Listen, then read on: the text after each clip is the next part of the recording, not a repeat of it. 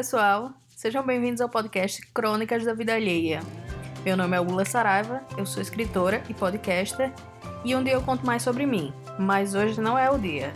Hoje, o importante é você saber por que, que você deveria ouvir esse podcast. Ora, por quê? Porque você é fofoqueiro. Não, pera. A gente não pode publicar isso. Vamos refazer. Porque você, assim como eu, gosta de ouvir histórias. Gosta de observar o comportamento das pessoas, como elas reagem em determinadas situações. Gosta de ver o talento que elas têm para se enfiarem roubadas. Não é verdade? Desligue agora se eu estiver mentindo. A verdade é que a gente tem esse fascínio sobre a vida dos outros. E é daí que vem a arte, que vem a literatura, que vem o podcast, que vem o programa do Nelson Rubens. No fim, é tudo comentário sobre a vida alheia. Então, esse vai ser um podcast de histórias. Eu vou trazer histórias dos meus amigos, dos amigos de amigos e dos ouvintes. Mas qual é o critério para as histórias?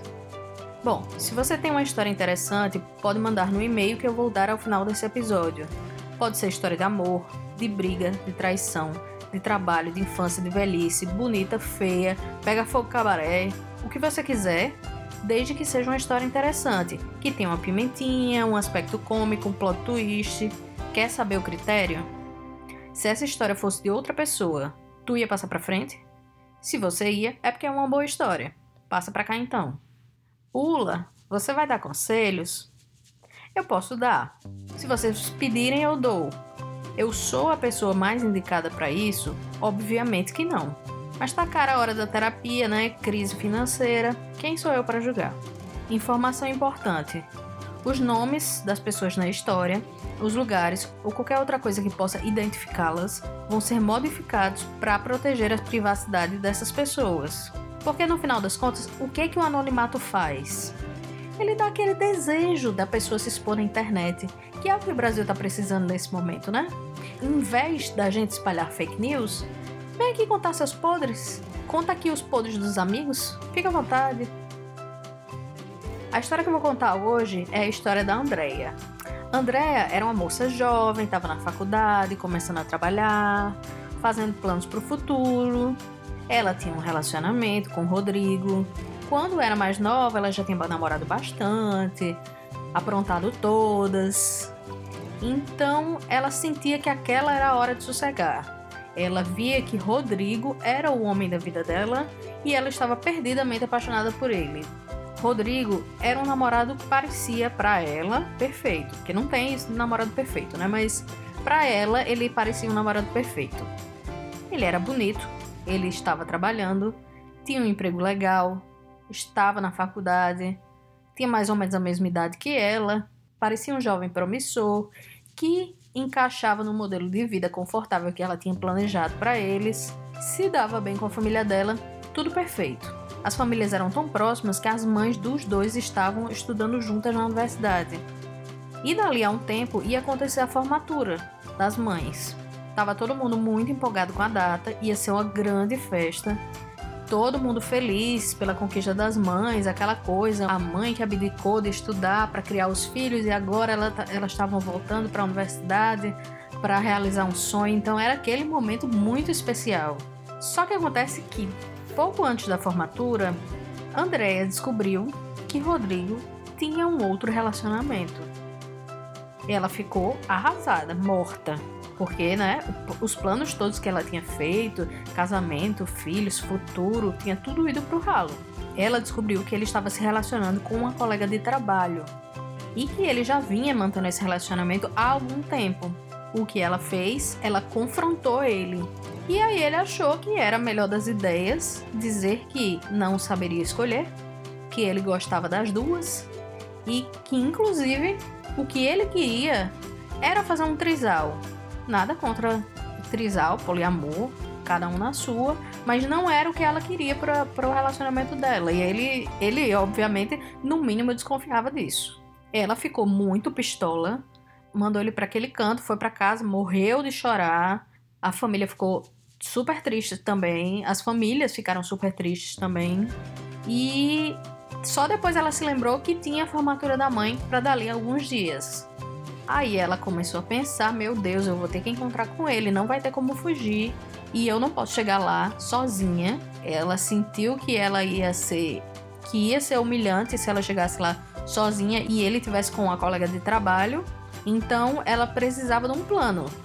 O plano dela era chegar belíssima, arrasando na formatura, fazer aquele plot twist da, da mocinha da novela das nove, deixar o ex morrendo de arrependido por ter deixado ela escapar. Ela não queria ele de volta, mas ela queria que ele se arrependesse.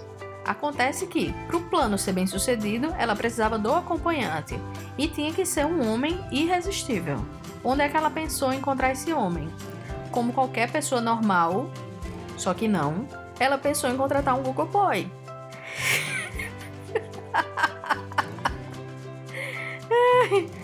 ela, queria, ela queria contratar um Google Boy porque ela queria um homem forte, um homem alto, que fosse super sensual. Se fosse hoje em dia, essa história tem mais de 10 anos. Mas se fosse hoje em dia, ele provavelmente seria harmonizado e teria dentes de porcelana, né? Acontece que não foi muito simples contratar um gogo boy. A cidade onde eles moravam, que era uma cidade mediana, digamos assim, não tinha esse tipo de serviço, pelo menos não tinha esse tipo de serviço fácil de encontrar. Então ela começou a pensar em outras possibilidades. Ela tinha um amigo na universidade chamado Pedro, que Pedro já tinha demonstrado ter um certo interesse por ela. Então, não era a melhor das alternativas, porque Pedro, ele era meio fraco de feição, digamos assim. Ele não era exatamente um homem irresistível sarado que ela estava fantasiando. Ele não ia chegar impressionando. Mas, na falta de outra pessoa, era melhor chegar acompanhada do que desacompanhada. Ela até chegou a comentar com a própria mãe: Olha, eu tô levando o Pedro, mas ele não é muito bonito, não. Mas assim, eu não ia querer me sentir humilhada. E a mãe dela, vendo que ela tava para baixo e querendo que ela saísse da fossa, disse: Não, minha filha, é isso mesmo. Você leva, leva Pedro, não pode ficar por baixo, não. Deu a maior força. Então foi. Festa de formatura ela tem aquelas três solenidades, né? Que é a colação de grau, a, o culto ecumênico e o baile de formatura. E o baile de formatura era aquele evento, era o dia dela chegar Barbie Gala. Então ela foi lá vestido longo, brilhando mais do que catarro em parede, maquiagem de salão, acompanhante aqui debaixo do braço e foi. Chegando lá, ela realmente encontrou o Rodrigo com a atual namorada. Foi um momento extremamente constrangedor, mas ela acha que ela passou a mensagem. Pedro, que chegou depois na história, já tinha uma queda pela colega, então ele aproveitou aquela oportunidade daquela noite e chegou junto dela. E eles acabaram ficando nessa noite. Ficaram e começaram a namorar, mesmo, segundo ela, ele sendo fraco de feição. E aí, assim, com o tempo, ela foi vendo outras qualidades nele. Que apesar dele não ser muito bonito, eu vi a foto, não é que, não é que ele é feio. Ele não é feio ele só não é harmonizado e tem dentes de porcelana, talvez. Tá ali na, na média, tá ok. Mas aí ela viu que ele tinha outras qualidades, que era uma pessoa companheira, que era uma pessoa legal, também era um cara que trabalhava, que estudava e que parecia ter um futuro. Então era alguém com quem ela conseguiria sossegar. E ela sossegou, eles casaram, tiveram dois filhos e estão esse ano comemorando 10 anos de casamento. Ela me disse que ainda acha que ele não atende os requisitos da beleza dela. Mas atende, outro, atende outros requisitos, que é o amor, que é o companheirismo, né? E daquele caso, assim, totalmente despretensioso, porque ele tava na friend zone, ela me disse que nasceu uma história de amor. Eu fiquei um pouco com pena de Pedro, não vou mentir. Ele não sabe dessa história, ele não sabe que foi exatamente assim, que foi que ela chamou ele para fazer ciúme num ex-namorado, enfim. Mas, mas é difícil, né? Ser o quebra-galho. Ainda bem que ele não sabe. Bom, e por hoje é isso. Essa foi nossa história. O episódio 2 desse podcast também vai estar disponível na sua plataforma de podcast preferida.